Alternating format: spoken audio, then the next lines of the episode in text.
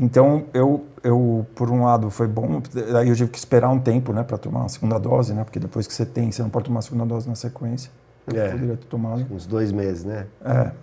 Falaram um mês, eu tomei um mês depois, que eu precisava viajar também, eu precisava, precisava ir para a Alemanha. A Alemanha você precisa de. Tá. Engraçado, cara, lá eu senti que as pessoas estão muito mais tranquilas, por um lado, e muito mais encanadas por outro, né? Por exemplo, para você entrar num bar ali para tomar uma cerveja, eles pedem ou é, teste antígeno, ou vacina, ou comprovante que você teve Covid menos de 180 dias antes, entendeu? Para você entrar em qualquer lugar. Né? Eles pedem isso, o cara dá uma olhadinha. Mas também aquele pede para olhar, ele olha um negócio, não pede documento para Sim, sim, para testar. né? é, mas eles têm essa preocupação. Mas, cara, máscara na rua ninguém usa, isso há muito tempo já. Porque acho que saiu um estudo lá que falou que na rua você não pega Outdoor é muito andando. difícil. é, você andando, passando por alguém com Covid, você não pega Ah. Covid. né? Então, aboliram máscara na rua há muito tempo. É, eu passei em frente a umas universidades lá que tem aquelas salas de aula com, com, com parede de vidro, e, mas todo mundo de máscara. Tendo aula, todo mundo de máscara dentro, assim. Mas, e parece que os caras estão piorando lá agora. Assim, era o feeling geral lá, Sim, que tá chegando o inverno. Porque a galera não está vacinando. Eu não sei se Ainda é... tem uma resistência, é, né? é, lá tem muito mais que aqui. Aqui é uma aceitação absurda, né? Aqui é muito pouca gente que não, que não quer tomar, porque... Aqui, o- Aqui até quem dizia que não queria tomar já está tomando, né? Não, cara, eu acho que o brasileiro tem uma, tem uma aceitação em relação à vacina muito grande, né? A campanha de vacinação, as anteriores a essa, é, Zé Gotinha, ou quem É, quer gente que tá seja, é tido como uma né? coisa segura, que é uma coisa boa para você. Então, se o governo está falando, ah, toma essa vacina que vai ser bom para você, é, acho que o pessoal aceita mais. Lá, como a gente estava falando, o pessoal mais desconfiado, né? Com tudo, assim, que vem do governo, né? Então, lá tem uma tem uma dualidade muito grande lá em relação ao governo, autoridade governamental é, e o que é bom para você e o que não é, né? Por causa da história da Alemanha também, né? que Como é fácil perder o complicado, né? equilíbrio também, né? Muito e abusado. É né? muito complicada a história lá, né? cara? É. Eu fui, eu passei lá no- pelo muro de Berlim, lá tem um memorial lá, não sei se você já conhece. Conheço, conheço. Então, eles fizeram um memorial enorme ali e tal, super bonito, não sei o quê, mas, cara, você vê aquele negócio, um negócio que te impressiona, dúvida. assim, né, cara? Que te dá um soco na cara aquilo, né? É. E, mas, putz, tem muitos amigos lá na Alemanha, muita gente super legal também, gente boa de trabalhar, então, nesse sentido é muito legal. E você, quando você esteve em Portugal, é, que você ficou esses dois anos lá, você foi com a tua família para lá? Você já Fui. tinha família? Foi, foi com Ah. a minha mulher e com, minha, com a minha filha, né? Tua filha tinha quantos anos? Ela tinha dois quando Tinha a gente dois. chegou lá. É. É. Daí ele saiu com quatro. Sei. Mas ela se começou a falar mais lá mesmo, né? Sei. Ficou com, Ficou com sotaquezinho? ficou com bastante sotaque. Ah, que legal. É bem engraçado. Puta, que Até barato. hoje ela tá... A criancinha com sotaque é a coisa mais é, legal que tem, cara. É É divertidíssimo. muito bonitinho. O meu primo, cara, tem uma filhinha italiana, assim, você vê ele falando, assim, menina falando italiano, cara, pô, coisa mais linda. Não só o sotaque, né? Mas É. assim, as palavras que escolhe, é bem bacana. O, o jeito que conjuga o verbo, porque lá eles Sim. falam né, o português meio Sim. O correto, assim, né? Conjuga certo, o plural e tal. E ela, ela conjuga muito bem, assim. Cara. Eles dão risada do nosso português, né? O nosso português é muito esquisito. Principalmente a, a gente aqui, você é paulistano, né? Sim. Aqui em São Paulo a gente fala tudo errado, né? Sim. A gente não conjuga plural. Sim.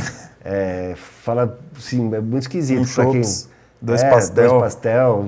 E assim, pra eles é, é bem esquisito isso aí. É bem estranho. Cara, eu tinha um amigo escocês que eu tenho. Eu morei nos Estados Unidos há muito tempo, eu tenho um, sotaque americano muito carregado. E, o, e esse amigo meu escocês, ele vê eu falando inglês, ele dá risada também. Porque ele fala, cara, fala, meu, parece que tipo, é que nem a gente ouve falando o cara falando português de Portugal. Pra gente é muito diferente. Mas, É, mas para ele o correto é o inglês dele e o inglês americano, que é o caricato, né? Sem dúvida. É, é engraçado isso. E, cara, e- e você, quando, quando você quando você tava, você decidiu morar no Guarujá, você já tinha um- uma vida, tipo, você ia lá passar férias antes com a tua família, você cresceu no Guarujá, você é de lá? Não sou de lá, mas É. eu ia pra lá desde muito novo, assim. Sei. E Ah. eu, pô, uma grande paixão minha na vida é o, é o surf, né? Sim. Quando eu fui pro Guarujá morar uns mais de 15 anos atrás, eu criei uma maneira de poder surfar Aonde, diariamente na Pitangueiras. Tangueiros. Diariamente, mas sem perder o meu minha carreira profissional aqui, né? A gente tá a uma hora de distância de São Paulo, então foi uma solução que me atendia ao lado profissional Uhum. e minha paixão pelo esporte. Aí você acordava cedinho, surfava e vinha, e vinha para cá Na trabalhar. verdade, eu vinha uma vez por semana para cá, ficava Tá. um, dois dias, mas fazia minha vida de lá. Então, é, desde então, sempre trabalhei dentro de, em casa, assim, para mim, home office sempre foi minha, minha realidade. Engraçado, né, O cara? que requer Agora uma você foi- certa Foi, dis- super natural, então. Muito, ah, sim, muito natural. E, na verdade, o home office, pri- principalmente quando você é empresário, que era o meu caso, é, não é que você está trabalhando de casa, né? Você mora no trabalho, na verdade. In- Inverte, porque toda hora é hora, sábado, domingo, tudo se confunde numa um- uma única coisa, né? Então, essa para mim sempre foi a minha realidade. Isso também requer, na verdade, eu acho, certa disciplina, né? Sim. Não é todo mundo que está preparado, não estava, pelo menos antes, preparado para trabalhar de casa e ter essa disciplina de, pô, chega uma hora do dia que você tem que sentar ali na frente do computador e se desligar das coisas domésticas de fato. E vem filho, bate na porta e Muita tal, mas tem, ter- né, tem. Mas, cara, eu vou te falar, é, no escritório eu acho que tem mais distração. Assim, eu acho é, tem mu- muita improdutividade dentro dos escritórios. Que agora né? você está vivendo isso, né, de trabalhar no escritório full time agora. Agora estamos, É. mas essa crítica é uma crítica que eu tenho desde sempre, sabe? É, é, a duração das reuniões, a quantidade de reuniões. é, e olha, eu já trabalhei em algumas empresas, é um mal comum, assim, não é Tem aquela que... camiseta, né? Eu, eu sobrevivi a uma reunião que era para ter sido um e-mail. Né? Pois é. Essa camiseta. Não, muitas eram, e É. assim, quase todas as reuniões não pode durar mais de uma hora, cara. Mas isso, engraçado que isso traduziu para o Zoom também, né, cara? Qualquer coisa que era um e-mail também Mais virou ou um menos, Zoom. cara, assim. porque no Zoom você define sua agenda ali e as pessoas têm uma certa disciplina. Olha, Uhum. você vai falar durante uma hora e, e como as pessoas não sabem se você tem outro Zoom logo depois e tal, a- a- a- eu acho que a disciplina é, pô, tá acabando o meu tempo, vai ter que ser aquilo ali mesmo e acabou. Uhum. No escritório, essa disciplina não existe. Começa todo mundo, muitas vezes vai bater papo e tal. É muito comum o, a, reunião estourar o prazo, né? E as pessoas não se importam se você tem outra coisa depois ou não. E aí, eu acho que todo mundo que já trabalhou em escritório grande já sentiu isso. Dá aquela sensação de que você vai embolando todos os assuntos e não resolve nada e passa o dia, é, acho pouco produtivo, cara. É, assim. aquelas reuniões com 15 pessoas 15 na sala. aquele- pessoas e, cara, independente de, quem for a pessoa, por exemplo, já tive alguns chefes que gostavam de conversar, cara. E, pô, ficava facilmente duas, três horas. Você perde uma manhã, assim, é, quando você vai resolver um assunto e de repente você vê acabou a- amanhã, né? Então, é, eu ainda sou entusiasta desse- do trabalho, é, pelo menos porque eu faço, tá? No trabalho em casa, é, porque dá para você, pô, sentar e, e olhar para o computador, e se concentrar, focar, porque é o que eu preciso durante uma, duas, três horas, né? No escritório é muito difícil você conseguir ficar duas horas focado no trabalho. É eu diria que é quase impossível. É. E, mas nesse tempo, sem fi- com um filho em casa, 24 horas, também é mais difícil. Às vezes tua filha está na escola, É. ou a tua mulher foi em algum Agora lugar. na pandemia estava um pouco difícil, porque estava É. todo mundo em casa, É. mas, puta, a hora que eu fechava ali. Tá.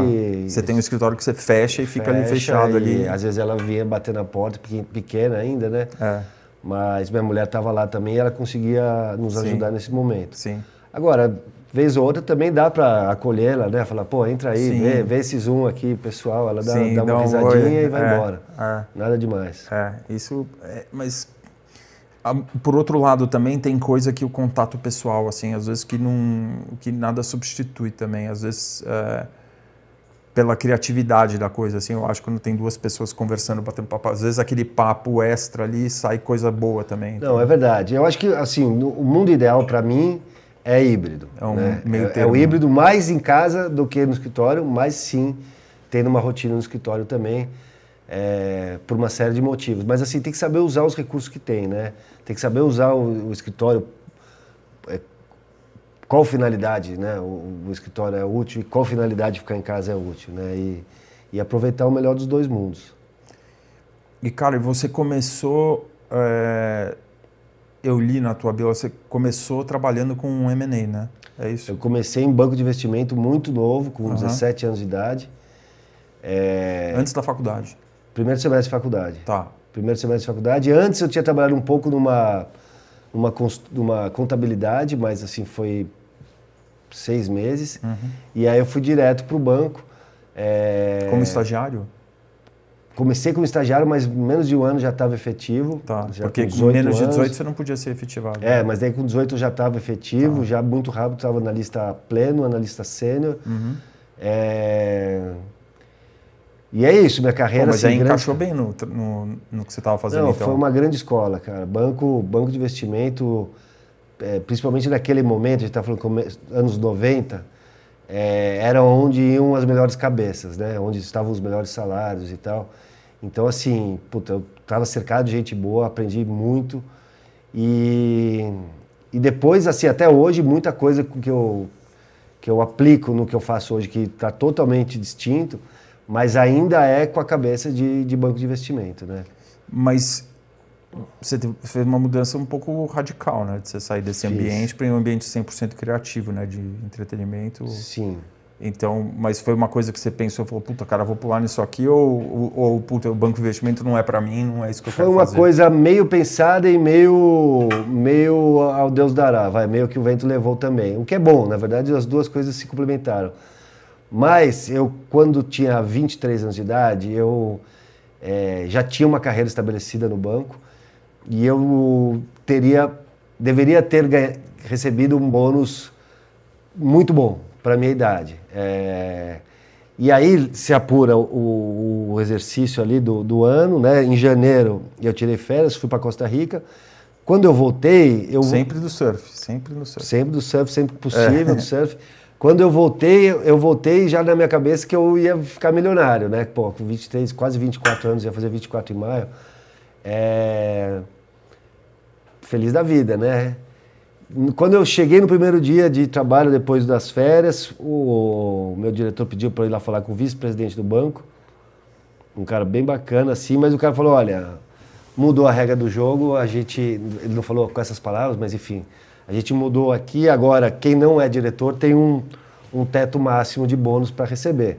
Ainda assim foi um dinheiro bom, só que na hora que ele falou isso, é, era, foi um quarto do que era para eu ter recebido, ainda assim foi bom, mas eu não, não tinha ficado milionário. É, só que na hora que ele falou isso, eu falei, Felipe, tá bom, mas eu me demito. Né? Então, assim, os bônus e as políticas ali, você não tinha um contrato, né? não tinha nada firmado, era tudo é, acordo de boca ali. Isso era o comum, eu acho que ainda é até Ainda hoje, é. ainda é. Ainda é. É, eu, eu tinha esperança que tivesse mudado já, mas Seria um caso com um grande amigo meu que tomou uma invertida de um bancão É. aí, depois que depois com o tempo eu vi eu vi, vi descobrir que isso é mais comum do que é comum. do que imaginava. E o que tem, desculpa interromper, mas e tem uma regra extraoficial que você não vai depois na Justiça do Trabalho É, reclamar disso, que depois você fica mal visto, nem outro banco te Você fica contrata. mal visto e na verdade você não tem documento nenhum ali, né? É. Eu pelo menos não tinha documento nenhum, não tinha nem e-mail na É, época. é. né? Então assim, é, era totalmente na confiança. Sim. O que, eu, o que eu acho que aconteceu, não tenho certeza, é que foi um ano que não foi bom para o banco de maneira geral. E eu acho que muitos senhores, diretores e pessoal mais velho falou, pô, como é que um moleque de 24, 23, 24 vai ganhar dinheiro? E a gente vai ficar sem. Então eles inventaram um teto que, enfim, eu não ganhei, mas assim, na hora que, na hora que ele me falou, cinco segundos depois eu falei, cara, então eu me demito. né? Você não muda a regra do jogo depois que o jogo acabou, mas Sim. tudo bem, não vou, não vou reclamar. Uma semana depois eu estava na Austrália. E aí eu fiquei três anos e meio entre Austrália, Indonésia, África do Sul, Havaí, Surfando. em- surfando, Indonésia, muito tempo, morei lá, Austrália fiquei um ano, é, África do Sul fui quatro vezes, Havaí quatro vezes.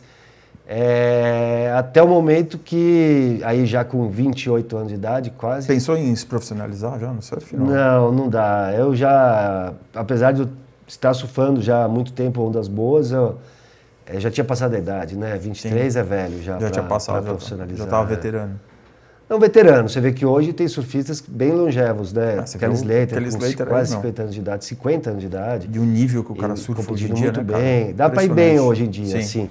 Inclusive, em ondas sérias, alguns dos melhores surfistas que eu vi eram caras de 50, 60 anos de idade, Tem havaianos. mais assim. experiência. né? Pô, a experiência sabe onde vai quebrar, você tem uma leitura do mar é, que só o tempo mesmo você consegue conseguir isso. E óbvio, os profissionais que são, aí sim, uma molecada de 18, 19, 20, mas assim, você tem que começar muito novo no Tá. surf. Ele é longevo, mas você tem que começar muito É, cedo. na idade que você estava, já devia tá, É, ter passado não, já- por outras já várias estar etapas. competindo É. e tal, então assim, não tinha a menor esperança. Mas quando você era moleque, você não tinha esse sonho de Tinha, mas eu já eu não morava na- no mar, no, perto da praia, né? Então era um surfista de final de semana. Também já não é suficiente. Sim. Uhum. É um esporte extremamente competitivo, mais do que futebol, né? É, é o país, o Brasil é o país que tem mais surfista no mundo. É o segundo esporte mais praticado entre, entre os homens, então assim é muito competitivo. Muito competitivo e é um esporte individual, né? Que tem um, dois que ganham, se dão bem. Sim. E uma legião ali que fica por lá. Mas enfim, foi ótimo, foi a melhor coisa que aconteceu na minha vida, não ter ganho esse dinheiro. Eu não sei se eu tinha cabeça para tanto. É, eu- muitos, mu- muitos caras que eu conheci no mercado financeiro que ficaram ricos e, e depois de uma certa idade, jovens ainda, com 35, 40, começam a ficar caro para o banco. E aí o banco troca, cara. E Pega pega dois 25. moleques de 20 que vai custar menos e trabalham 15 horas por dia. é. Moleques brilhantes que fazem USP e tal. É, E esse cara não sabe, não tem mais nada para fazer, porque o cara que trabalha no mercado financeiro só, basicamente só sabe isso, cara. Não- é, os caras são extremamente preparados e eles são caras que exigem é, ganhar bem. Então, assim, eu conheço alguns caras que ficaram, se perderam depois que saíram de- do mercado financeiro, ainda jovens e com família. Mas aí quando eu voltei, e eu não sabia direito o que fazer, ainda tinha um dinheiro guardado, voltei a trabalhar em banco de investimento, mas logo que eu voltei, eu com um amigo meu também no mercado financeiro, abrimos um restaurante como um, como um investimento. Não era a ideia, não era trabalhar no restaurante nem nada. E logo do primeiro mês, o restaurante explodiu, foi um sucesso, nem eu nem ele. Foi o Jam. O Jam. Aham. É, ano que vem faz completa 20 anos. Aquele ali da, perto da Faria Lima. Esse aí do. Itaim foi o primeiro Isso. e depois abriu dos Jardins é, depois. Na Bela Cinta. A Doc Isso. Lobo? Bela Cinta. Bela Cinta. Bela Cinta. E. Jam Warehouse. Exatamente. Hoje em dia a gente não fala mais muito warehouse, É. Mas mas. chamava, né? Chamava, Eu lembro, chamava. eu lembro. E aí começou a bombar e, e eu e meus sócios ali vendo, pô, tá bombando, mas tá tudo. O atendimento tá ruim, cheio de problemas e tal, vamos tomar conta do negócio. Aí eu falei para eles, olha, vou fazer o seguinte, eu saio do meu emprego, vocês me pagam um prolabore aqui é, simbólico, e eu, mas eu vou vir cuidar do que é nosso aqui, cara. A gente fez o mais difícil que é montar um negócio e tá bombando. E aí eu fiquei, cara, três anos comendo pão que o diabo amassou, né? Virei, aí sim eu virei empresário. Trabalhei, Tá dono de restaurante, eu tiro o cara, chapéu. aí eu não tinha Eu experiência nenhuma. Então caía o sistema de madrugada, tava lá, contador, é, legislação trabalhista, todo tipo de problema possível, imaginável, você fica, tem que aprender, né? Então é, também foi uma grande escola. E depois de três anos, é, já com o negócio já, já profissionalizado e já rodando bem, é, não precisando mais muito de mim, eu, eu tinha mais afinidade com a música do restaurante, né? Porque é um restaurante que sempre tem música ao vivo, até hoje. O professor de canto da minha mulher, o Paulo, tocava sempre lá. É, o Paulo, eu Lembra lembro dele, dele, Paulo? lembro dele, sim. É, ele dava aula de canto To- minha, pra piano minha esposa. também, né? É, é. Aí a gente ia lá, porque ele, ia- ele, ele tocava lá, a gente ia lá ver ele tocar. Então eu ia nas reuniões de, de donos de restaurante, enfim, e os caras falando sobre vinho, sobre comida, eu, porra, não me interesso sobre isso, nem bebo vinho. É, eu gostava da música e eu fiquei muito amigo dos músicos. Alguns músicos pediram, a gente fez um super time de músico para um, um restaurante altíssimo nível. E aí, e aí os músicos começaram a pedir para ajudar eles nas carreiras deles e tal. Eu falei, pô, cara, eu vou abrir uma produtora. Porque se eu voltar para o mercado financeiro, é, eu não sou o maior gênio do mundo, vou ser mais um. Se eu pegar o que eu aprendi no mercado financeiro e pôr ao serviço do show business, eu tenho uma chance de me destacar. Porque naquele momento, talvez a música tenha sido o último mercado a se profissionalizar. Ainda tem muito que se profissionalizar. Mas mesmo os grandes players ali naquele momento, não falavam inglês direito, cara, não sabiam fazer uma planilha, é, não sabiam calcular imposto. Então eu falei, pô, gente, se eu pegar e, e pegar tudo que eu sei e puser nesse negócio, eu tenho chance de me destacar. E aí, muito rápido, comecei a trabalhar para Tea Festival, alguns grandes festivais e fazer meus próprios eventos. E aí eu comecei na música, foi, foi meio por isso. Foi meio que uma aposta mas também foi aonde a vida me levou ali. Né? Sim, sim. Mas então você já tinha esse background financeiro, você foi para um ambiente que tem zero organização. Tinha, né? Hoje em dia É, já está hoje mais. em dia tem, hoje em dia tem. Mas ainda tem muito que evoluir, cara. Sim, Assim, sim, sim. Acho que todos os mercados se profissionalizaram e que bom que se profissionalizaram. A música deve ter sido o último deles. A música que eu digo o mercado de eventos de maneira geral, né? É, eu acho que o, o mercado de bandas normalmente é, um- é uma coisa muito familiar, né? É o amigo, não tem uma. Que nem lá fora tem uma William Morris, uma CA que cuida É. de um bando de bandas, você vai lá, você quer contratar o Foo Fighters, você vai lá. É. você- e aí, e, e aqui, por exemplo, você vai contratar o, a Rita Lee, você fala ali com uma pessoa específica, o J Quest é o cara que é o amigo, que é o primo da banda, que, né, Ivete Sangalo falava com o irmão. É, isso é meio, meio igual o jogador de futebol, né? O cara estoura, ele põe um amigo dele, que é o vizinho, para ser o empresário dele. Isso, aqui no Brasil tem muito disso. Sim. Lá fora, o negócio é muito mais profissional. Era, já era muito mais profissional. Basicamente, pô, os americanos que inventaram esse, esse negócio, né? E lá tem uma questão legal, né? O, o cara, ele, ele, a legislação americana, ela, o, o cara que é o empresário da banda, ele não pode vender a banda. Ele não pode ser o agente. Não pode ser o agente. Então, lá você tem que construir a cadeia, meu, tem que ter o empresário, tem que ter o cara que vende show, tem que ter, é tudo muito bem certinho, bem É. delimitado. Mas mesmo lá, e você tem razão, as relações também são de confiança. E também tem muita questão familiar, coisa de amigo. Então, você citou a própria William Morris. William Morris, o- agora já não está mais lá, mas o cara que era head de música, eh, ele tinha alguns primos deles trabalhando ali dentro. A, a CAA, que é a maior, talvez, em, em quantidade de artistas, eram os dois principais agentes, que são meio que sócios ali, são casados, né? Marido e mulher. Então, tem, ainda lá também tem um pouco dessa questão eh, de, humana mesmo, de relações de confiança, porque isso já aprendi há muitos anos atrás com o americano. É, o show business é um negócio estritamente de confiança, cara, de trust. né? Então, por exemplo, o fã compra um ingresso para um show que vai acontecer daqui a seis meses, cara, ele está pondo dinheiro agora para um negócio que vai acontecer daqui a seis meses, com, na confiança de que o palco vai estar lá, o artista vai estar lá. O artista, ele aceita ser contratado por tal produtora porque ele confia que essa produtora, o cara é idôneo, vai respeitar os fãs, vai montar o palco de acordo com os pré-requisitos técnicos. Então, assim, o cara que contrata a banda, ele quer, acredita que a banda vai estar lá no dia marcado, né? E o cara não vai dar uma desculpa e vai sair com dor de barriga. Então, assim, é uma, é uma relação muito muito fácil de se quebrar, cara. E, e precisa de confiança. Então a confiança é a base desse negócio e isso é muito valorizado, principalmente pelos gringos. Né? Então, por exemplo, se um, cara, um contratante aqui no Brasil, você falou da William Morris, se o cara pisa na, bola, pisa na bola em um show com um artista da William Morris, ele vai pisar na bola uma vez. Ele não vai ter a segunda chance, cara, de, de fazer mais shows com essa agência. Né? E os caras todos se conhecem. A sua fama vai correr para a CA, Sim. vai correr para Westerman, é, Sim. antiga Paradigm, né? Então, assim, uma coisa que eu prezo muito é, é, é minha, minha confiança e minha imagem perante os caras lá fora, né? Eles sabem, cara, que a hora que o cara me ligar eu vou atender, quer seja domingo às sete da noite, uma terça, a hora que for, é meio que quase igual médico, né? É 24 por 7. É aí que o papo é reto, né? O papo tem que ser muito Tem que ser, cara. Não Você dá não pra- pode ter mentira, cara. O cara sente o cheiro de cocô. O cara sente cheiro, o cara te faz uma pergunta pra te pegar no pulo. É. Então, assim, cara, você tem que falar a verdade. E- e mesmo Sim, se a verdade sim, doer. sim. É, porque a mentira ali te mata, cara. Sim, se, se- você sim. mentir, o cara vai descobrir e, você vai ter que mudar de, de profissão.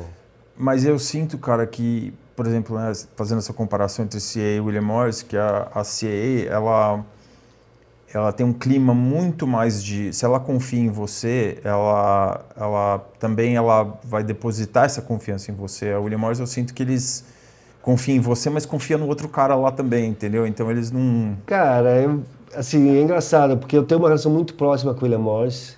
São, acho que, talvez os meus melhores amigos ali do, do, no negócio nos Estados Unidos. A UTA eu tenho uma relação muito próxima. A CAA é mais difícil, é um pouco comigo. Mas, assim, depende muito da pessoa. Só que a verdade é a seguinte, cara. Quem vai levar quem... Quem eles têm confiança, mas quem tiver a melhor oferta, né? É, Não tem... É business, cara. Que Os caras são se nivela, né? os caras são treinados para para alavancar a maior quantidade possível de dinheiro para os clientes dele. É. Porque os clientes dele não é quem está comprando. O cliente é o artista, né? é a Sim, banda. sim. É o ACDC que decide que o agente dele vai ser o agente do- da CA. Né? Então, Então, mas no caso de música eletrônica, por exemplo, é, a gente lida com contratantes muito pequenos aqui, né? sim, tem pulverizado, né? É muito pulverizado. Então, eles precisam de um subagente aqui para trabalhar aqui no Brasil. Eles não precisam de, de subagente para buscar o cara no Marung, ou no Laroque, ou, ou onde quer que seja, ou no Arca, ou algum artista assim. Mas para fazer uma tour, para ele tocar numa festa no interior do, do Rio de Janeiro ou do interior de Minas, assim, sabe? Para fazer.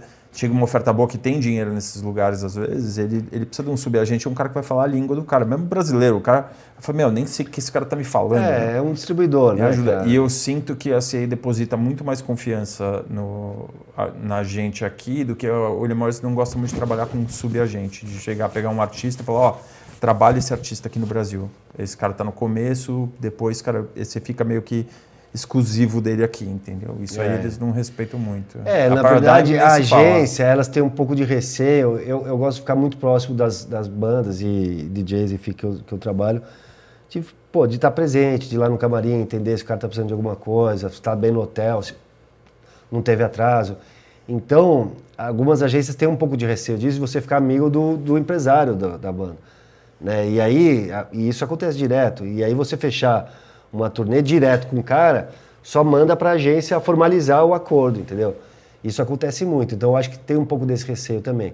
E eles têm um receio também, como aqui no Brasil, acho que com DJ talvez menos, porque o mercado de eletrônico ele veio depois, né? Ele começou depois. Então talvez ele tenha começado um pouco mais maduro do que o mercado de bandas. Mas o mercado de bandas, há 20 anos atrás, aconteceu muita coisa errada. cara. Então assim, os caras, pô, se assustam, falam, cara, com o que que a gente vai deixar esse cara? Assim, ah, o que tem de aventureiro aqui no Brasil, que, porra, nunca fez um show e manda umas ofertas estratosféricas, cara. Os caras falam, porra, é tentador fazer, mas, cara, o cara não sabe o que é um rider, caramba, entendeu? Então, assim, é, eles têm essa preocupação de preservar o cliente deles, Sim. né? É. Eu sinto que é muito isso. É, os caras ficam com medo de. É, E falar, puta, e daí aconteceu alguma coisa, o cara ficar sabendo por último, assim, né? é. É, porque na verdade, se acontecer alguma coisa, é, ele vai se queimar, o, o agente, né? Foi ele que decidiu pôr o DJ na mão do Silvio, ou a banda na mão do Marcelo. Sim, sim. Né? Foi ele, tudo bem, o artista deu o aval e tal, mas, pô, foi o cara que apresentou ali. Sim. Então, É o dele que tá. E quando o- você vai para artistas grandes e DJs grandes e bandas grandes, realmente grandes, é, isso fica mais, isso é mais fato ainda, né, cara? O cara, porra, ele não vai fechar um, sei lá, um Coldplay, um U2, por mais rico que o cara seja, um cara que ele não conhece, cara.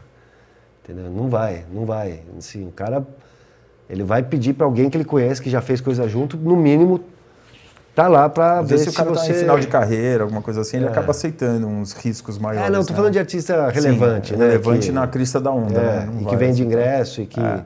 são conteúdos especiais, né? É, é, enfim, mas é, é muito interessante ver como o mercado mudou também, né, cara? De, sei lá, de 10 anos pra cá mudou muito, né? E o que está mudando agora, né, É. com a pandemia, Ah, na verdade, eu acho que a gente ainda nem viu direito o que é, emergerá ali da, depois dessa pandemia, né, cara? Tá- as peças estão se mexendo. Você teve, você muita- teve nos Estados Unidos, no, no Lollapalooza? Tive no Lola, em agosto. Chicago? Chicago, é. E, e- e que que- eu fiz eu fiz um eu fiz um episódio aqui com o Chris Lake, né? E que ele é muito meu amigo, vai tocar pra vocês, né? Vai tocar no Lola. é. E ele tava me contando, cara, como é que foi essa volta, assim, né? E ele falou que no primeiro dia foi muito estranho, mas depois foi É. como se. Foi o que eu senti, cara. Assim, Ah. a hora que você entra, dá aquele baque, porra, 100 mil pessoas sem máscara. Mas, meu, na segunda cerveja você já nem lembra mais. É, né, não lembro. pandemia e tal. Mas falou que o primeiro momento é bem chocante, É. né? Até porque Assim, cara, vamos ser sinceros, um evento desse porte, não, não tem como fazer um protocolo perfeito, entendeu? Assim, não, Não. tem como, cara. Porra, tem. Mas, cara, deu certo. Eu vi que a notícia depois que deu 200 super pessoas... certo, sendo- é. 200 pessoas... 95% dos atendentes estavam vacinados. Mas não é nada. Não é 200, nada. pessoas, 200 pessoas infectadas. Num universo de 400 mil, 100 Não, mil. mas a manchete do jornal era 200 pessoas É, infectadas. é. Falei, cara, calma aí. Tipo, Quantas pessoas tinham no evento? É Cara? muito 100 abaixo mil? do que qualquer outra coisa. Porra, né, cara, vê quantas pessoas ficaram gripadas depois do É. evento. Você sabe, Covid, né? Mata, ok. Super sensível à causa. Mas, cara, é muito pouco. Cara, e a grande maioria dos, desses 237 aí não tinham se vacinado. Eles Então, estavam porra. só com um teste ali. Então, mais um motivo ainda. Então, é, é uma notícia excelente que os caras pintam como se fosse uma notícia horrorosa. É, porque precisa da hit ali, né? É, Mas- porque vem demais. Mas as notícias que eu vi, depois eu comentei muito isso ali eh, internamente com os nossos patrocinadores, que tem essa preocupação dos patrocinadores também. Falei, cara, realmente não foi nada, assim. Foi abaixo do que se não tivesse tido evento. E se você tivesse rastreado 400 pessoas, teria dado mais do que 237, talvez. Uhum. Entendeu? E, e também o, o que a gente viu, muita, muita gente que nem foi no evento que fala, ah, olha lá o evento Covidão, lá, o Lola Chicago, que absurdo. É, mas houve, assim, cara. No, no dia que abriu os portões ali, teve um discurso da prefeita de Chicago. E ela, de fato, foi muito corajosa, porque foi ela que assinou o negócio. Né? Estava num momento que os Estados Unidos estava com 50% de vacinados. Os casos ainda, a Delta estava voltando. Então, assim, houve um, um grau de coragem ali. Poderia ter dado muito errado o negócio, eventualmente. Mas, cara, funcionou. Eu acho que é, abriu a porta para os outros eventos. A verdade seja dita também, quando aconteceu o Lola, é, e a gente, a gente sempre se mirou no esporte. O esporte é muito maior do que o show business, né? Na verdade, Ele- os números são muito maiores. Então, assim, já estava rolando esporte, cara. Já estava, os, os estádios já estavam cheios, né? Não é que foi uma loucura também do Lola Palusa. Ah, teve Super Bowl, né? Até gente, né? os esportes começaram antes do que o, até porque movimentam mais dinheiro, É. né? Eu Então- sempre, sempre que eu falava, eu ligava muito, eu tentei manter contato com todos os agentes lá fora e a gente sempre falava da NFL, né? Que a NFL, É claro. se cara. se a NFL tá funcionando, qualquer coisa pode funcionar, porque é maior que tudo, né? E É, e é o curioso que o esporte, o que está dando problema são os atletas que não querem se vacinar, né? É, esse é o problema, o, problema que está acontecendo lá. Mas quando eu cheguei nos Estados Unidos para ver o Lola e eu fui, cheguei no hotel e, e liguei a, a CNN lá, eu estava tava tendo um debate de, de pró-vacinas e contra-vacinas, né? E, e os pró-vacinas estavam falando basicamente, olha, tudo bem, é liberdade, pô, é direito das pessoas e tal. Só que quem não quer se vacinar e naquele momento estava quase parando, estacionou em, em 65% mais ou menos, estava estacionando, é, quem não quer se vacinar está pondo a gente em risco, né? E um cara que, que contra a o vacina, negócio, pondo o negócio em risco. Em pondo, pondo todo mundo em risco, É. né? Porque ou todo mundo vacina ou não adianta, cara. Ou, né, ou 90%, 80% vacina ou não adianta. E aí, é, o, o que era contra a vacina estava falando: olha, a gente está no nosso direito, é a terra da liberdade, a América, e meu direito não vacinar, e a gente está armado, cara. Ou seja, o cara estava. Meu, eventualmente começar uma, uma guerra civil de vacinados contra não vacinados. Era isso que estava. Parecia um filme do. um livro do Saramago, cara. Tipo, uma situação surreal. Né? Então, é, no fim, as coisas meio que vão funcionando, né, dois passos para frente, um para trás, mas os eventos, a própria Live Nation, lá o Michael Rapino, o CEO da Live Nation, logo depois do Lola, falou, olha, é, é, nós, todos os nossos eventos, a maior promotora do mundo, meu, milhares de eventos, shows, festivais, só vai entrar quem tiver vacinado. É, tudo bem, você tem a liberdade de não tomar vacina. Nós, como empresas privadas, temos a liberdade de, de exigir isso. Né? E eu estou vendo que, que tanto lá, aqui, aqui não tanto porque o pessoal não é tão contra, né? mas lá está tendo um efeito muito positivo isso, cara. Do, muita gente se vacinando para poder ir em show de fato, para poder ir em festival de Mas fato. e quem teve imunidade natural? O cara que pegou Covid? É que a gente não sabe quanto tempo dura isso, né, cara? Então, mas vacina também não. E a gente vai ter que ficar vacinando direto. Né? Então, mas a vacina também não. Então, mas A vacina eles estão dando se a já. gente vacinar com periodicidade, que eu acho que né, deve, até, deve até reduzir, porque a qualidade das vacinas deve melhorar, É, eu acho que vai ser mais uma vacina aí que, vai, que a gente Então, vai ter que tomar no nosso um protocolo. teste, de, um teste de. que o cara teve Covid quatro meses atrás. O cara tá tão protegido quanto o cara. O mais protegido Mas o cara que então, teve a vacina. é, só que isso, cada um é um, né? Eu já conheci um cara que foi- pegou três vezes Covid, cara. Uhum. É, esse cara que pegou Covid e vacinado também. Então, um eu, eu peguei como primeira É. vacina to- tomada. Mas assim, cara, Eu acho que tinha que ter o equilíbrio, tem que ter outros dois. Se o cara já teve Covid, ele tem. Porque o objetivo é o cara estar imune, não é? É o objetivo final. mas é que a gente não sabe quanto tempo dura. Isso é de Mas pessoa para pessoa, né? Então, mas- Portanto, que a gente vai ter que vacinar com periodicidade. cara. Então, mas por exemplo, protocolo hoje em São Paulo, eu vou fazer um evento sexta-feira, primeira vez, 600 dias fechado. Tá, vamos lá, vou fazer meu evento sexta-feira. O cara que tomou uma dose de Coronavac, que seja a vacina menos com menos eficácia, né? Que eh, se esse cara tomou uma dose de, de Coronavac, ele está mais imune que um cara que teve Covid há, há três meses. Porque ele pode entrar no evento lá, acessar o evento e o cara que teve Covid há três meses não pode.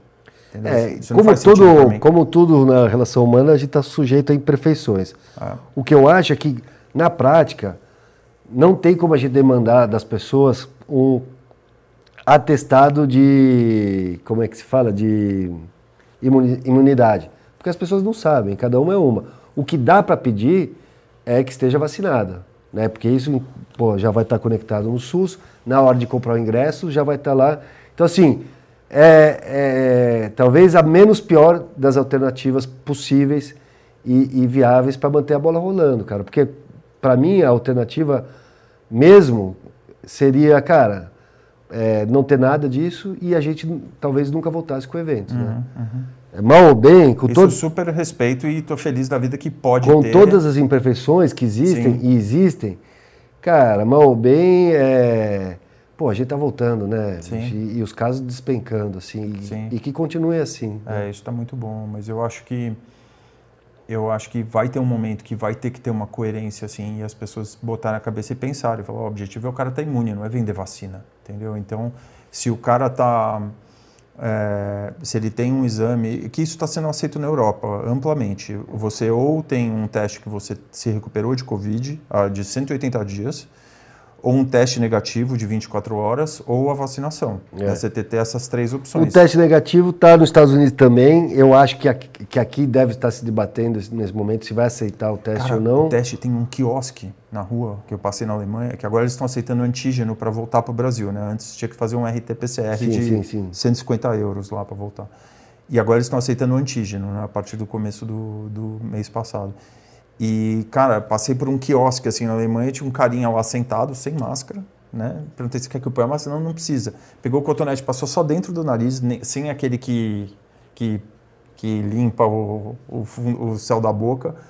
É, falou, pegou meu e-mail lá, paguei 15 euros e em 5 minutos estava no meu e-mail ali o teste. No Lola, tava de graça, cara. Na porta Então, eles estavam eles estavam fazendo isso de graça até agora há pouco na Alemanha e eles pararam, porque acho que o estar neguinho faz toda. caro. Não, esse neguinho faz sem Faz necessidade, sem também. necessidade, né? Aí no Lola Mas no fazendo Lola tava fazendo na- na- no caminho pro, pro, pro portão, é, de graça, também ia pro seu e-mail. E o cara dá o, a hastezinha, você mesmo coloca no seu nariz. Não é nem o cara que coloca. E passa só no nariz, Ah, né? Esse tipo bem de na teste. borda, Porque eu né? não vi aqui no Brasil esse teste ainda. É, não. Esse do nariz. Então, só. assim, a qualidade dos testes também deve melhorar, Melhorar. né? Acho que agora, é, inclusive, remédios vão começar a surgir, né? Então, Sim. Tinha que ter um Tamiflu do Covid. Isso aí deve estar saindo aí já, né? Já, é, já, já, já tá em fase de teste, inclusive, né? Mas, assim, a gente tem que atacar, atacar com todas as armas, né, cara? Sim. Agora, eu não vejo problema em Mas pedir... tá dando certo, né, cara? Os números Eu não vejo problema em pedir a vacina ou, ou o teste, porque, cara, quando- desde que a gente é pequeno, a gente anda com a cadernetinha de vacina ali, né? Você nunca fez teste para saber se você está imune a polio ou não está. Nem sei se isso é possível, tá? Mas Uhum. a gente nunca fez teste de nada, cara. Por quê? Porque a gente está vacinado. Sim. né? Tudo bem, é uma vacina nova, que ainda tem é, que ser mais testada, tudo bem, mas eu acredito que chegando, pô, passando pelos testes, passando o tempo, novas alternativas surgindo, é, se tiver que ter, cara, no passaporte que está com Covid, bicho, É, tem febre amarela, né? Febre amarela. tem, Mas febre- me- tem tudo, cara. A gente tem, É. pô, a- minha filha, dois anos agora, a gente, ainda é de uma geração que tomava, mas não tomava tanto. Uhum. Agora, cara, agora, pô, quando nasce são, sei lá, oito vacinas. Aí no né? segundo ano são mais dez vacinas. Nossa, tenho dois filhos, No cara. terceiro- Prejuízo Não, na- no é, negócio de então. vacina, cara, era terrível. Mas funciona, né, sim, cara? sim. Porra. Funciona. Eu me lembro quando eu era criança, cara, que eu via direto é, criança com, com pólio, cara, que usava aquelas botas ali. Sim, horrível. Cara, Mas a totalmente gente tomava aquele tiro no braço, É. né? Ficava aquela bolinha, né? Fica aí, ainda toma, né? Ainda que- toma Ainda essa? toma, essa pra Que, pólio. que né? dá um. Que, aí Que essa fica da polio. fica uma manchinha Fica meio uma aqui. mancha. Nem sabia que eles davam essa ainda. Eu achei que Ainda dá, que é uma depressão, né? É. Meus filhos não tomavam Inclusive inventaram isso agora também para dar Covid, que não dispensa agulha.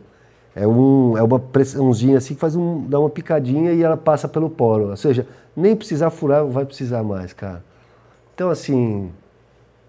É, porra, eu não vejo a hora da gente também estar daqui a dois, três anos com esse negócio normalizado, assim, mas. É, acho que a vacina tem que melhorar muito também. Essas coisas, ah, Johnson, vacina única. Daí a vacina única se dando a dose de reforço É, da vacina é. única. Pô, parece cacete planeta. é. né? A verdade é que a gente não sabe, tá É, tateando no escuro, os né, tão cara? A gente tá tateando no escuro, é, mas. A galera tá desesperada pra É. acabar com isso aí. Bom, tá dando certo aí, não tem o que falar, né? Tá... Acho que São Paulo é o terceiro dia consecutivo com uma morte apenas. Uma morte é muita gente, mas. Né, são Não, níveis você vê, de. cara, você vê o pessoal que está internado, é 98% quem não tomou vacina, sabe? Então, é, pô, eu entendo os receios, eu tenho que entender, né? Tem que respeitar, mas assim, é, vamos olhar para frente, né, cara? Pô, é, no médio e longo prazo a tendência é positiva, eu acho. Sim, sim. E o. E, cara, e quando, quando você tava. Como é que foi a tua participação no grupo Vegas, assim? Como é que foi que mudou a, a parte do teu. do restaurante pro grupo deles, assim? Como é que foi? Cara, e aí, eu, enfim, eu tinha minha produtora, a Barong, né, que ela tava, ela existia até o ano passado. Até, Você cuidava da carreira dessas bandas que você. É. Eu não, eu não fiz tanto empresariamento assim, Tá. cara. Eu comecei a ser promotor mesmo de, De- de de eventos. eventos, Eu fiz tá. festival em Ilhabela, seis anos de festival em Ilhabela. Como chamava o festival Ilha Bela? É, Ilhabela Summer Stage. Ilha Bela Summer Stage, eu lembro. bem. Era bem legal, bem lordinho assim, mas pô, uma grifezinha bonitinha. Pegava o pessoal da vela lá. Pegava a galera da vela, um pessoal bonito ali e tal, levava uns shows legais. É, trabalhava com eletrônico bastante também ali. É, prestava consultoria para projetos grandes, para Team Festival e tal. E fazia umas turnezinhas de artistas internacionais menores, né, e tal. E aí em 2011 eu fui contratado pela Gel Eventos, que durou pouco, uma empresa da Globo de, de, de shows também, de eventos. Eu cheguei a trabalhar com a Gel, mas eu não sei se quando você tava lá. É, eu durei, eu durei um ano lá. O que eu fiz lá. Você estava lá na época da Experience? A Experience foi logo depois, eu já tinha saído. Você já tinha saído, foi Já tinha isso. saído. Foi isso. A gente fez em sociedade com eles. Eu fiz a. Eu fiz a negociação para trazer o Lola para o Brasil. Né? Tá. É, eu, não só eu, mas com o time lá, eu encabeçando ali. E com o Sandro também, o, o diretor financeiro ali na época, ajudando o Sandro Reis. É, Lawrence, também um amigo que me levou para lá, ajudou bastante. A ideia original foi do Lawrence, é, de trazer o Lola Palusa. E eu ajudei a desenrolar. Em 2012 ele, ele, ele aconteceu pela primeira edição. Só que um pouco antes dele acontecer, eu já tinha pedido para sair porque eu queria abrir o Cine Joia com, com o Facundo. E. Mas chegou a participar da realização ou você só negociou a, a vinda dele? Aí na realização Na real, tava... eu, eu- fiz a negociação do acordo né, com, com os gringos e fiz o booking da primeira edição. Tá. Aí a produção já, já não estava mais já foi no. Jockey. Foi no Jockey. Foi no Jockey. Com Foo Fighters, Arctic Monkeys sim, e. sim. e... Foi uma relação, é, negociação bem complicada, né? Com o Foo Fighters, eu lembro. Foi. Eu ouvi boato. Foi, porque tinha uma disputa do, com o Maquinária. Maquinária. para ver quem trazia o Foo Fighters, né? Uhum. E ali eu aprendi uma coisa interessante sobre o festival. Se você reparar, os festivais, e agora estão proliferando vários festivais pelo mundo, festivais grandes, eles são uma coisa territorial. Cada grande metrópole do mundo tem um, no máximo dois festivais por ano. Um, um por semestre, no máximo. Né? Então você vai para Los Angeles, não tem, tem um Coachella ali próximo, mas assim, não tem nenhum outro de esporte. Você vai para Chicago, tem um Lollapalooza. Você vai para Nova York, tem um festival grande. Para Londres, tem um, dois, que é o Hyde Park. Então tem uma coisa territorial. E naquele momento, São Paulo não tinha nenhum festival grande. É, então, o Foo Fighters era a grande banda no momento, nunca tinha vindo para ver pô, que era o único headliner possível para um grande festival. Então começou uma disputa, um leilão é, entre a gente para fazer o Lollapalooza e o Maquinária pelo Foo Fighters. Quem levasse o Foo Fighters faria o festival. Então cada um e os agentes super treinados para extorquir a gente Sim, aqui, né? Sentiram o cheiro de sangue. E foram na jugular, cara. E aí foi, foi, foi, foi, foi. Até o momento que eu cheguei lá e fiz um relatório para mostrar para os gringos o que, que era a Globo, né, que era Geo Eventos e tal. Aí fui para os Estados Unidos e falei, olha, cara, além da grana, o Foo Fighters vai estar no Fantástico. O, Fantástico é um programa com 80 milhões de audiência por domingo. Jornal Nacional, 80 milhões de audiência por noite. É... E aí a gente acabou que levou o Foo Fighters, aconteceu o Lola e Maquinária nunca saiu do papel, né? Uhum. Então era uma disputa de market share, não era simplesmente Sim. pelo Full Fighters. Só o artista, né? É, é. Não, não era o artista. O, art... é. o, agente foi hábil de tirar o máximo proveito dessa disputa aí. Sim. E aí, daí você finalizou isso aí, só que antes do evento acontecer, você foi montar o Joia. Fui montar o Jair, abrir o Joia. Eu também já não estava muito satisfeito naquele mundo corporativo ali. Uhum. É, eu vi que as coisa ali não estava muito bem encaminhada, pelo menos eu achava que não estava. E a GEL acabou numa canetada, né, cara? Não, e um ano depois ela acabou, né? Então, assim, meio que, é, modéstia à parte, acho que antevi Sim. o que iria acontecer e, e aí eu fui pro Joia e pro Grupo Vegas, porque como eu já tinha minha produtora, o software, entre aspas, uhum. Eu queria ter um pé no hardware também, nas uhum. casas. Uhum. Né? Então, quando eu virei sócio eu era o sócio é, encarregado pela programação, pelo conteúdo, mas eu também tinha uma produtora, né? Então, é, essa foi minha aposta, verticalizar ali minha atuação. A gente, um, a gente fez um show do Mark lá, uma vez. O bem legal. DJ Mark? Mark ah, sim. Mark and Friends. Ah, o Mark é de casa, né? Sim. Eu pus ele para tocar no Lola agora, legal. em 22. Legal. O primeiro ele tocou uh -huh. e agora vai tocar de novo também. Ah, ele é um monstro, cara. É. Ele, é, ele é o Mark, eu trabalhei com ele muitos anos. É é muito difícil, cara, para quem para quem DJ tocar depois dele. Sim. É muito difícil, cara. Porque... Ele deixa a pista é, pegando cara, fogo. Eu, eu fui DJ muitos anos. Eu já toquei umas vezes com ele assim. Você, cara, você não consegue se chamar de, de DJ depois de você ver ele tocando, tá do lado dele, cara. Ele é outro não, animal. E o Mark, ele, cara, ele... Ele se vira com qualquer pista que tiver, né? Sim. Porque, porra, eu, eu ele é meio que um coringa, assim. Sim. Uma vez eu fui me chamaram para fazer uma festa da L, da revista. Uhum. E eu arranjei o Caetano para tocar. Ia ser um show de voz e violão. Pô, Caetano é Caetano, mas uma festa de gala, voz e violão, né? E aí eu falei, cara, na sequência eu preciso pôr alguma coisa para levantar. Mark, vem aí socorrer. E aí foi lá e, e, a festa foi excelente. Ele tem muita bagagem. Né, Ele cara? tem, cara. Muita... O cara veio do hip hop, Todo tipo de música, tudo, é. cara. Sabe, você vai falar de música, sabe de qualquer tipo de é. música, vai lá e... É um estudioso, né, cara? É. Ele sempre se tô manteve tentando atual. Trazer ele aqui, tô tentando é, trazer pô, ele tem. Que, tem que vir. Vai falar pra caralho, xingar todo mundo. É. Esse cara tem que vir, tem que é, vir. Ele é demais, é uma referência. E o... E aí, cara, você foi lá Cine Joia, mas você ficou sócio do grupo como um todo ou só do, só do Vênio Joia? No começo do Joia. Tá.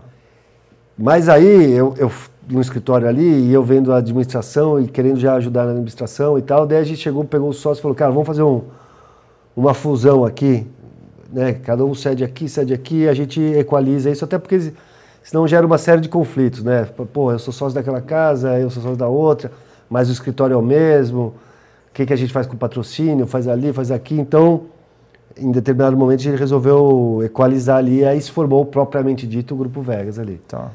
Que, que chegou, era, que a ter, Joia... chegou a ter nove casas, cara, no, tá. no, na fase áurea ali, que era Joia, Panam, é, Iate, Lions, Riviera, o Mirante, o, o Z, Carniceria. O não, o Clash não era Vegas. Mas a hamburgueria do Gabriel, não era? Não. Também não. Não, não. não chegou a fazer parte. Era do parte do grupo deles lá. É. é. E aí depois, depois tinha mais duas casas, que seria o Arcos e tá me faltando, faltando uma na memória agora, cara. Mas aí, enfim, a gente cresceu demais. É, porra, crise de 2016, 2017 ali, o negócio não desempenhou como devia. O Facundo é um cara super é, é, fazedor, né? Ele, pô, vamos, tem que fazer, tem que fazer, tem que fazer, tem que fazer. E aí, em determinado momento, minha filha tinha nascido, falei, cara, eu não tô afim de correr esse risco. Né? Cada um tem sua tolerância ao risco. Eu acho que já, porra, já estamos acelerando demais. É, ele falou uma coisa que era verdade.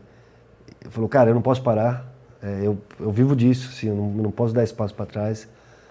É, achei super honesto da, da parte dele. E eu falei, fui honesto também. Eu falei, cara, tudo bem, você não pode, mas eu posso. Tá aqui minha parte, ó, vamos fazer um acordo, porra, para não, não inviabilizar o negócio. Uhum. E pouco tempo depois estava pouco tempo depois eu é, já já vem no processo de venda. Isso você morando no Guarujá também nessa época? Morando no Guarujá, vinha uma vez por semana para cá. Uhum.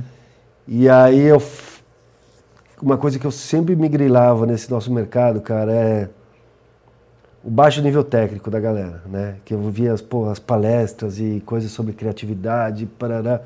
Cara, e neguinho não sabendo o que tá falando e, e super audiência e bombando e criativo e tal, não sei o quê. Eu falei, pô, eu quero estudar, cara. Eu quero estudar, mas não criatividade. Eu quero estudar a coisa mais ortodoxa possível e aí fui, descobri um curso de economia, eu sou administrador, né? Eu falei, porra, cara, eu quero estudar economia. E aí apliquei para um curso da, do mestrado da Universidade de Lisboa, que é o segundo melhor curso de economia da Europa. Só perde para o de Londres, London School of Economics. Uhum. E apliquei achando que os caras não iam chamar, né, cara? Porque, porra, já, já com 40 e poucos anos de idade, né, eu achava que os caras faziam uma conta de qual, qual seria a vida útil depois do aluno para devolver à sociedade o investimento, né? Uhum. E, pô, sei lá, tem mais 20 anos de trabalho, talvez. Uhum. Pegar um moleque tem mais 40, né? Então eu falei, cara, os caras nunca vão me selecionar. Um processo difícil ali. E aí me chamaram, cara, gostaram da minha história. E aí, porra, embarquei com a minha esposa e minha filha para lá para fazer esse curso. Mantive a Barong produzindo aqui, fazendo algumas turnês, shows. É, mas eu fazia a contratação de lá e tinha um pessoalzinho tocando aqui. E, cara, o primeiro ano estudei igual um louco, porque fazia 20 anos que não entrava numa sala de aula. E, cara, matemática hardcore, assim. Matemática que eu nunca achei que eu fosse aprender na vida. Mas aí pegou no meu, na minha vaidade e falei, cara, tem que aprender isso aqui. E aí eu estudei, estudei, estudei. E estudei. com a tua bagagem que você tinha, você conseguu adaptar? Eu ralei muito, cara. Estudei demais, tá. cara. Tá. Estudei demais, quase abandonei. Muita gente abandona ali. Uhum. É, 55% das pessoas abandonam o curso. É, é tipo muito o exame difícil. do BOP, no começo é muito começa difícil, a cair. Cara, é muito difícil. A matemática. Pede para sair. É uma matemática Sim. diferente da que a gente aprende aqui, porque tá. não é aquela de. A língua ajudou também, né? Você... Era em inglês o curso, cara. O curso em inglês. O curso tá. em inglês. Tá. Que é até melhor, na verdade. Para mim, eu tenho mais facilidade para aprender tá. inglês. Assim. Eu acho inglês tá uma língua mais objetiva. Uhum. Mas a, a, matemática foi onde pegava, né? Porque, porra, eu achava que entendia de matemática, cara. E ali, a matemática que os caras estudam, assim, você não tem computador, nada. É, você tem que resolver as coisas no papel e, cara... HPzinho escondido. E, porra, equações diferenciais de segundo grau. Cara, um negócio assim que eu... É a mesma conta que se faz para pôr o homem na lua, né, cara? Sim. Então, assim, é uma coisa que eu não imaginava que eu fosse dominar, mas depois de estudar, estudar, estudar, depois que eu, porra, chegou uma hora que eu falei, caralho, eu tô entendendo, cara, parece que eu estou dentro da Matrix, né? E é uma bagagem não à toa que eu queria fazer esse curso ortodoxo, cara, porque eu queria pegar exatamente isso, e eu ainda quero aplicar isso, quero é, desenvolver novas técnicas e escrever sobre isso, mas, cara, trazer isso para o nosso nosso business que, que aparentemente é uma coisa só de criatividade. Cara, não é. Aliás, é, é, porque a criatividade também está na matemática, né? Mas tem que saber fazer conta, cara. Tem que é saber fazer É que, cara, eu não sei você, mas eu entrei nesse, nesse meio, porra, comecei fazendo umas festinhas assim que você ia lá, você, porra, você tocava a música que eu gostava, os amigos iam, vendia bebida ali e tal, e você saía com dinheiro. Legal, responsabilidade zero, saiu com uma grana, porra, toquei uma sonzeira ontem, enchei uma cara, pô, legal pra caralho. É isso que eu quero. Aí depois de uns anos você descobre e fala, meu, putz, chega num, num momento assim, cara, quando a gente vendeu a empresa, fazendo fazendo due diligence, due diligence lá, os caras fazendo auditoria, uma conversa de maluco. Eu falei, meu, EBITDA. Eu falei, meu, o que, que é isso? Tava, é, fazia a reunião, cara, o dia inteiro, vendo planilha o dia inteiro. Eu falei, cara, não é por isso que eu, que eu comecei nisso, mas você acaba entrando no é, universo. Né, cara, né, cara? em determinado momento vira o seu business, então é. tem que encarar ah. profissionalmente a coisa. Mas eu sempre tive uma visão de carreira mesmo, cara. Apesar da festa, apesar do da música e tal. É, eu sempre tive uma visão de carreira. Muitas vezes trabalhava com música que não é a música que eu mais gosto. Uhum. É, ainda é assim. É, para mim é um negócio, cara. Um negócio tem uma diferença para mim. Qual é a música que você mais gosta? Pô, eu gosto muito de rock, cara. Uhum. Gosto muito de rock, mas assim, gosto muito de hip hop também. Muito, uhum. muito hip hop. Hip hop é um, é um, tipo de artista difícil de trabalhar. Muito né? difícil, cara. Muito difícil, é. até porque não tem escala aqui no, na América do Sul, né? Não você... tem o tamanho que os caras têm lá. Não né? tem, lá eles não são tem. caríssimos, né, é. cara? São artistas caríssimos. Então não é à toa que você não vê. Não é à toa que o Jay-Z nunca veio pro Brasil, né? É. Então, é, gosto muito de eletrônico também, cara, mas mais de house, assim, uhum. não, não, tanto desse eletrônico EDM aí, que eu nem. Mas nem EDM nem existe tanto mais. É. O Lula nunca apostou muito né, em techno, né? Eu ouvi, eu ouvi, não sei, me corrija se eu estiver errado, mas o que eu ouvi é que os parceiros argentinos do Lola tinham muita restrição a esse som de técnico, era tido um som muito aliado à droga lá na, na Argentina. Esse som de techno ou progressive, assim. Então... Cara, eu acho que assim. Eu no primeiro Lola, se, se você for ver o eletrônico do primeiro Lola, ele era muito house e uhum, muito técnico, uhum. que era uma preferência minha. Uhum. E não tinha tanto essa, é, esse guideline. O que uhum. a gente tem hoje de influência muito do, dos americanos é, de coisas novas. Coisas novas é, é para o público muito jovem. Né? Uhum. O Lola é um festival que o público é muito jovem. Uhum. E aí é um eletrônico mais comercial mesmo, né? Uhum. Que não é minha preferência. Eu acabo me divertindo, acabo vendo, vendo valor a ele. Mas, mas, por exemplo, Cal Cox, que seria um puta booking pro Lola. Ele já foi cogitado, sim, cara. Sim. Já foi cogitado, mas não é. Mas, por exemplo, esse ano a gente vai pôr Keitranada. Sim que, cara, é, para mim é uma vitória, assim, porra, é um, para mim é um dos melhores que eu poderia é, escolher. É, mas não é headliner, entendeu? Então, assim, dá para colocar uma coisa ou outra, Sim. mas a gente tem muita preocupação de, de atender o público jovem, que, que é o grande pagador de, de que ingresso. É o drive do, é. do Lula é o público jovem. É. Né? é. E, mas obviamente, é excelente, tem muito artista bom e, e artista às vezes que você não teria oportunidade de ver no Brasil, que às vezes o cara vem, né? Pra... É. E o, eu imagino também que você tem que pagar um valor alto para convencer o cara a ficar uma semana aqui na América do Sul também, né? Porque ele...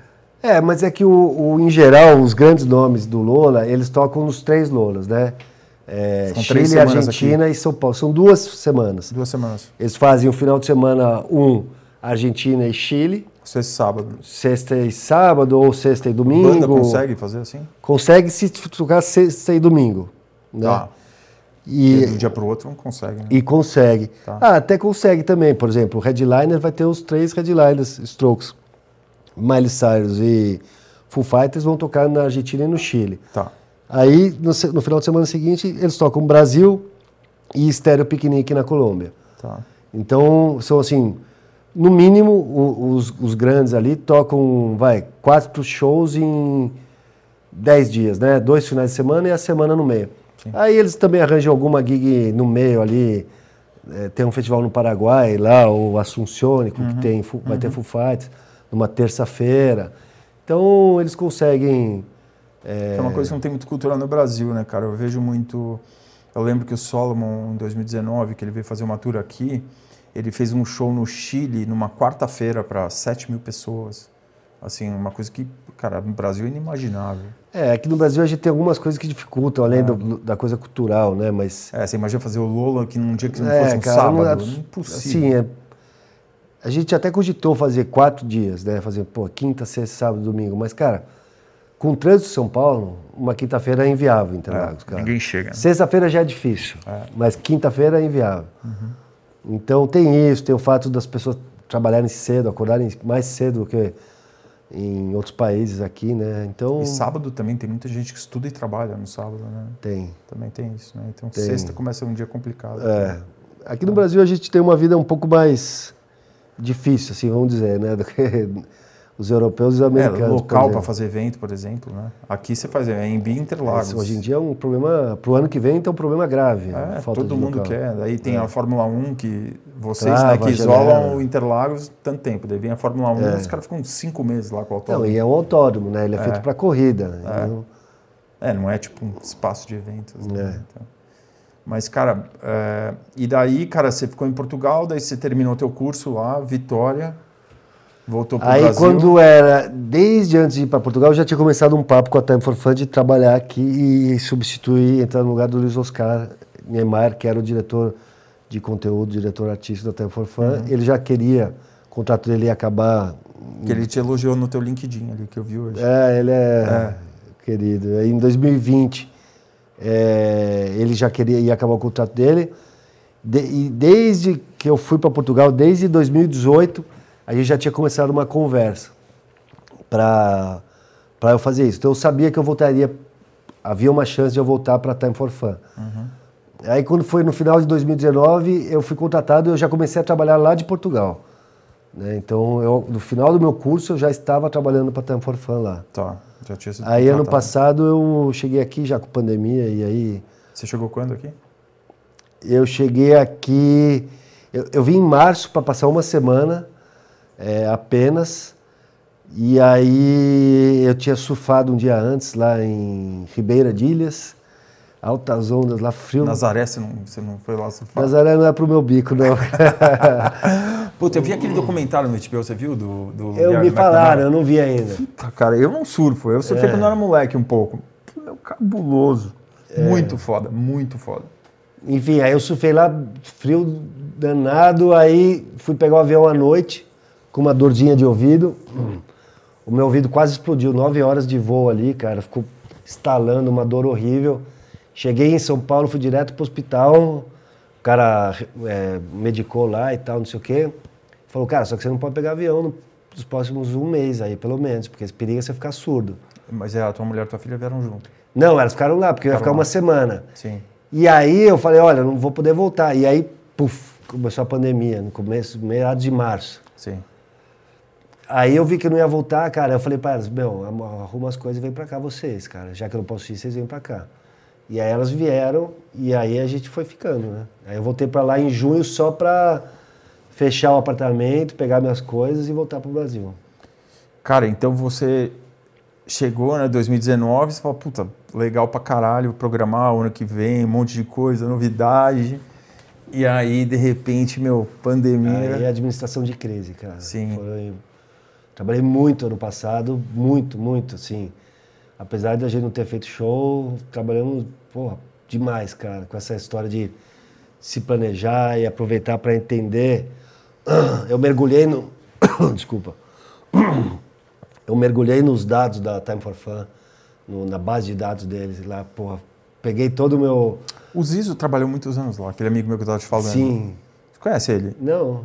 Cara, pergunta pro pessoal de lá dele. Ele era você na Time for Fun. Muita gente trabalhou lá, né? Zizo Papa. Era uma, é uma escola até. Ele ficou um Muita tempão gente lá. do mercado passou por lá. Ele, ficou, ele contou uma vez que ele foi fazer uma tour do Alice Cooper, acho que lá em Porto Alegre, alguma coisa, e o cara queria ir com a cobra no palco, daí os caras lá do polícia ambiental não deixavam ele subir com a cobra, quase foi preso.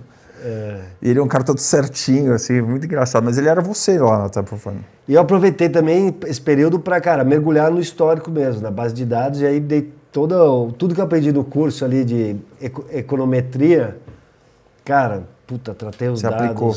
Tô, tô aplicando, tô aplicando, cara. Eu voltei pro, pros diretores lá, pros sócios lá da Tempo Ah, falei, tem capital cara, aberto a Fun? Tem capital aberto. Eu lembro que teve um namoro uma época com a Live Nation, né? Também isso eu tô falando Eles de tinham um boato, acordo né? de cooperação até 2016 ou 2017, se não me engano. Sim. E Um aí acordo teve, de cooperação que... tipo, mas teve um namoro pra a Live Nation comprar for Teve, Fun. É. teve, acabou que não rolou. A Live Nation acho que preferiu seguir o caminho, trilhar o caminho sozinha aqui. Uhum. Hoje ela tem escritório aqui, né? E acabou comprando o Rock in Rio também. Sim. E o. É, cara, o Rock in Rio era um pedaço era da SFX, que comprou a gente. né? Sim. que tava no Que meio daquela já saiu loucura do toda. negócio também, né? Sim, sim, já saíram também. Voltou, pro, voltou pra mídia, É, que é o, o berço dela, né? sim. E agora também eles, você falou Silliman, né? Que é o, de Sillerman, Bob, o grande. Bob Sillerman. É o grande papa do show business aí, cara. Sim. Que consolidou o mercado, né? O que era legal desse cara, cara, é que ele tinha uma visão, entendeu? Tá louco, o negócio deu tudo errado, beleza, mas ele tinha uma visão. Ah, deu mais ou menos errado, né? Sim, esse aí Ah, errado. deu... Mas, pô, ele consolidou Não. o mercado de rádio nos Estados Unidos, Sim, né, total. As outras coisas que ele fez, estou falando da É. SFX, né? A SFX foi um. Era uma jamanta pegando fogo, assim. Uma loucura. É, mas ele tinha uma visão, assim, né? Depois ele vendeu para esse outro fundo, assim, que. Ele vendeu o... o- o- É, que vir- chama Lifestyle, né? Virou Lifestyle a empresa. Ele vendeu a parte de música. Não, vendeu a SFX inteira, eles compraram, o- porque a empresa entrou no Chapter Mas a 11. parte, de, a, a parte de mídia não foi pra Clear Channel lá?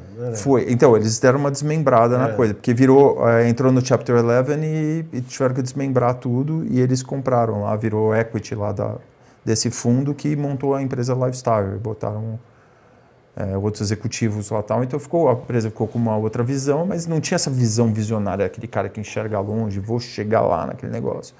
Sabe, uma coisa que. Tipo, ele foi com o Afrojack lá, bateu o sino lá quando abriu o capital na, É, na na- no bolsa. fim não deu, não deu tão certo, mas ele pavimentou É. o caminho da Live Nation, né? Pavimentou, pavimentou. E, é, mas é engraçado, cara, que ele teve uma visão, todo um cara né, visionário, mas aí a coisa não deu certo, mas paciência. Faz, tem um monte dessas histórias, né, cara? E, e aí, cara, você tava falando de território, né? De cada cidade ter um festival e agora apareceu o Rock in Rio, agora com The Town no segundo semestre, né? Que vão fazer a cada dois anos, que nem o Rock in Rio, né? Sim. Também, em Interlagos Sim. né? Por que eles vão fazer Interlagos com o a Fórmula 1? Tem que é, ser antes da Fórmula 1. é, né? é, antes, é setembro, né? Fórmula Setembro. 1, Mesma época do Rock in Rio, né? É, mesma época do Rock in Rio. O calendário da Fórmula 1 normalmente é novembro, né? Aí pega, vai, 20 dias antes, 20 dias depois. É mais, cara.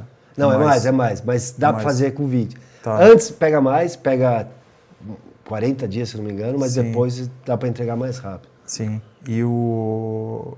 A, a Você sabe por causa do Tomorrowland, né? Que você tá. Sim, cara, de tudo, porque é, evento em geral, a gente já fez muito evento lá, né? Então, é, e inclusive a gente estava se guiando pela Fórmula 1 para saber quando que a gente ia poder fazer evento, né? Para reabrir, porque Fórmula 1 abrindo, abre tudo, né? É. Depois da Fórmula 1, né? Na Holanda, É, aqui é a mesma coisa, né? Liberou porque vai ter Fórmula 1 também. É, exatamente. Por isso que a gente estava, a gente ia lá, fui um monte de vezes no autódromo lá para perguntar, para conversar. E, o, e na Holanda, cara, eles anunciaram que 1 de setembro todos os festivais iam poder abrir, né? E daí, sei lá, tipo, acho que foi 20 de agosto, eles falaram, ó, desculpa, não vamos poder abrir. E aí fizeram o GP da Holanda de Fórmula 1 com 70 mil pessoas, cara, lá. Aí abriu o resto depois. Tiesto tocando. Depois abriu, mas qual que é a É, é o- lógica? É o esporte que puxa o. É o esporte que puxa, cara. Puxa Manda, a parada, manda. Entendeu? É, o negócio é bem maior do que a gente, né? É, Então, total. Ó, a gente é... a gente E é o fitinho. Estado, né, cara? O Estado é dono do negócio, né? Então, é o Dória ditando ali. Acho que é o, ele quer ser o evento que marca a volta do entretenimento, do, do público, né? É. Por mais que esteja voltando no estádio, né, cara? Volta a gente pro estádio, não... e a gente não poder fazer evento, né? Coisa de agora maluco. vai, agora vai, agora vai, né? E o projeto de vocês, é, vocês a Popload também, vocês adquiriram a Popload também? Popload, acho que então, foi comprou a Popload em 2019, se não me 2019. engano, ou 2018 e Aham. fez o primeiro festival em 19. Sim. Sim, é uma uma marca bonita, cara, ali Uhum. que tem uma história, a gente gosta. É um festival bem menor, né? Pra 15 mil pessoas por dia. É, mas é meio que quase que uma flagship, né? Apesar de ser um, pô, um, um belo festival. Uhum. E a ideia é ter. Eu, eu lembro que tinha um projeto de fazer um festival, não nos modos exatos do Lola, mas um festival grande também em dezembro. Ainda tem. Ainda, tem. Ainda Tá. tem. Até porque a gente quer marcar o território, né? Sim. Como Pra eu tava ficar- te falando ali, É. pra não, não deixar tão fácil a vida do, Chegar alguém, né? de alguém de fora Ou, ou, do, ou do Rio de Janeiro, né? Do, é. Do- Porque por mais que. Eu não sei, o The Town eu, eu não entendi muito bem. Eu li a matéria, assim, eu não conversei também, não conheço muito bem lá, conheço o Claudinho bem, né? Que tá lá dentro, que cuida do eletrônico. Mas, mas eu não É, entendi muito gente- bem a ideia daquela, daquele festival também. Não ficou muito claro para mim o caminho que eles vão É, tomar, né? Eu, eu desconfio prefiro. Um Rock in Rio paulista, não tava com cara, É. não sei. É mais ou menos isso, cara, que eu acho, tá? Mas assim. é, Hoje em dia isso é Live Nation, né? Então. É claro que a gente olha com atenção que, os movimentos que estão fazendo. Mas hoje a gente é meio que o, o rebelde contra o Império contra-ataca, assim, cara. Então a gente também tá mexendo os nossos pauzinhos ali também. Sim, não vai, claro. Não vai deixar barato. E eletrônico, vai ter mais espaço lá dentro? Cara, essa é a ideia. Essa é a ideia. Eu, pessoalmente, tenho uma certa dificuldade pro, pro, pro mercado eletrônico, né? Pra, já trabalhei muito com eletrônico, coisas menores. Porque para justificar é, vocês fazerem um evento eletrônico, vocês têm que fazer. Porque eu- faço evento, mas a minha produtora é pequena. Eu fazer um evento de 7 mil pessoas para mim é uma coisa incrível para mim, entendeu? Agora, para justificar uma empresa do tamanho de vocês fazer um evento para 3 mil pessoas, não justifica, né? É, porque assim, cara, isso desde a época que eu trabalhava em banco de investimento eu já tinha essa, essa demanda, vai. O, o trampo que dá fazer um evento de 3 mil é o mesmo que dá fazer um evento de 100 mil pessoas. Sim. Exatamente o mesmo trampo. Eu tenho É. o mesmo trampo que eu tenho com o Popload, eu tenho com o Lola, cara. Uhum. Então, é, como a empresa tem que ter escala, a gente precisa de coisa grande, né? Eu, eu tenho muito essa conversa com o nosso nosso board lá, nossa diretoria, eu falo, cara, a gente tem que fazer coisa grande, a gente não pode se dar o luxo de fazer coisa menor. Eventualmente pode até fazer por questões estratégicas, né? Mas o que movimenta a roda ali é coisa grande. Então a gente deve entrar no eletrônico, é, com uma parceria que eu espero a gente anuncia em breve aí com do nicho. né? A gente está procurando alguns parceiros estratégicos em alguns nichos aí, é, no, no- no- segmento de cultura urbana. Eu acho que a gente também está começando a já daqui em breve vamos poder falar, mas uma parceria bacana com um cara que é uma referência nesse segmento. Eletrônico, a mesma coisa. É, e sertanejo, espero que também, né, é o gênero popular mais ouvido no Brasil, a gente não pode ficar fora dele. Também tem que estar com o parceiro certo disso aí. Né? Isso é um trabalho que eu pessoalmente me dedico muito de porra, achar o, o- as alianças certas no meio desse mercado é, com É, gente de todo tipo que tem. né, Sertanejo você é um mercado que tem muita figurinha marcada já também, né, cara? É, todos eles, já tem muita gente com muita história, né, também. É. Mas, pô, você, eu gente já está há um tempo para saber. Sim, sim. Como navegar. o joio do é, trigo ali, é, né, cara? Dar uma navegada. Mas é um mercado difícil, assim, de... Muito difícil, muito, difícil, difícil, mas não dá para ficar de fora, né? Da gente rica, né, cara? É difícil lidar É com gente muito- rica. É a coisa mais difícil na minha vida. é, Sempre foi. Você fala, não, vem pra cá, meu, você vai ganhar isso. Tá bom, pra mim não faz diferença isso aqui. que mais você tem? Puta, É, difícil. é, quando o cara não precisa, fica mais difícil. muito né? difícil lidar com gente rica, é muito difícil. Eu tento explicar, às vezes, artista que eu represento e o cara manda uma oferta assim pro cara. Fala assim, não, meu, porra, mas isso aqui não é um dinheiro. Eu falo, mas, porra, é pra você, pro cara. Ele quer fazer, mas não faz diferença. Se ele não fizer, ele faz outro na outra semana pelo dobro. Então não. É difícil, né, lidar, né? Então, É, Mas enfim, cara, porra, obrigado pelo papo. que é isso, estamos Foi aí. demais. É, quando tiver mais novidade aí, vou te chamar pra gente falar. Conte comigo. E, e o surf, agora? Você tá surfando no final de semana? Agora tá com a carreira de surfista Sempre um pouco Pitangueiras, cara, você surfou? Cara, eu tenho um apartamento na frente da praia ali, que é nos Você lugares... não ia lá na Praia do Tombo surfar também? Então, ali onde... Daquele trechinho ali da Pitangueiras é um dos mais constantes que tem no Guarujá. Morro Maluf ali? É, não, ali entre o Pitangueiras e Astúrias, ali Tá. sobre as ondas. Tá, sei. Né? Até, até a ilha ali eu vou bastante também. Tá. Mas era feito de casa, eu tenho preguiça de pegar carro e me trocar e entra no carro. E lá no Tombo? É, cara, eu prefiro pegar a prancha, atravessar a rua. Porque tem muito lugar bom de surf lá no Guarujá, né? Fora Tem, ali, mas fora ali na frente da minha casa, porque, e eu tenho meu escritório, montei ali, que eu trabalhando eu consigo ver as ondas ali, o momento Sei, certo ficou entrar bom de onda, você cai na Então, cara, descia. ficou bom, meu, desliga merda. o celular, põe a bermudinha, vai, uma hora e meia, duas, volta. Acabaram com a tua felicidade? Por enquanto sim, mas eu tô negociando aí uma... Negociando pra voltar. tá bom, bro. Valeu. Valeu, obrigado, Valeu viu? demais, viu? Boa sorte aí. Valeu, obrigado. Despluga aí antes de... Pô, legal demais. cara.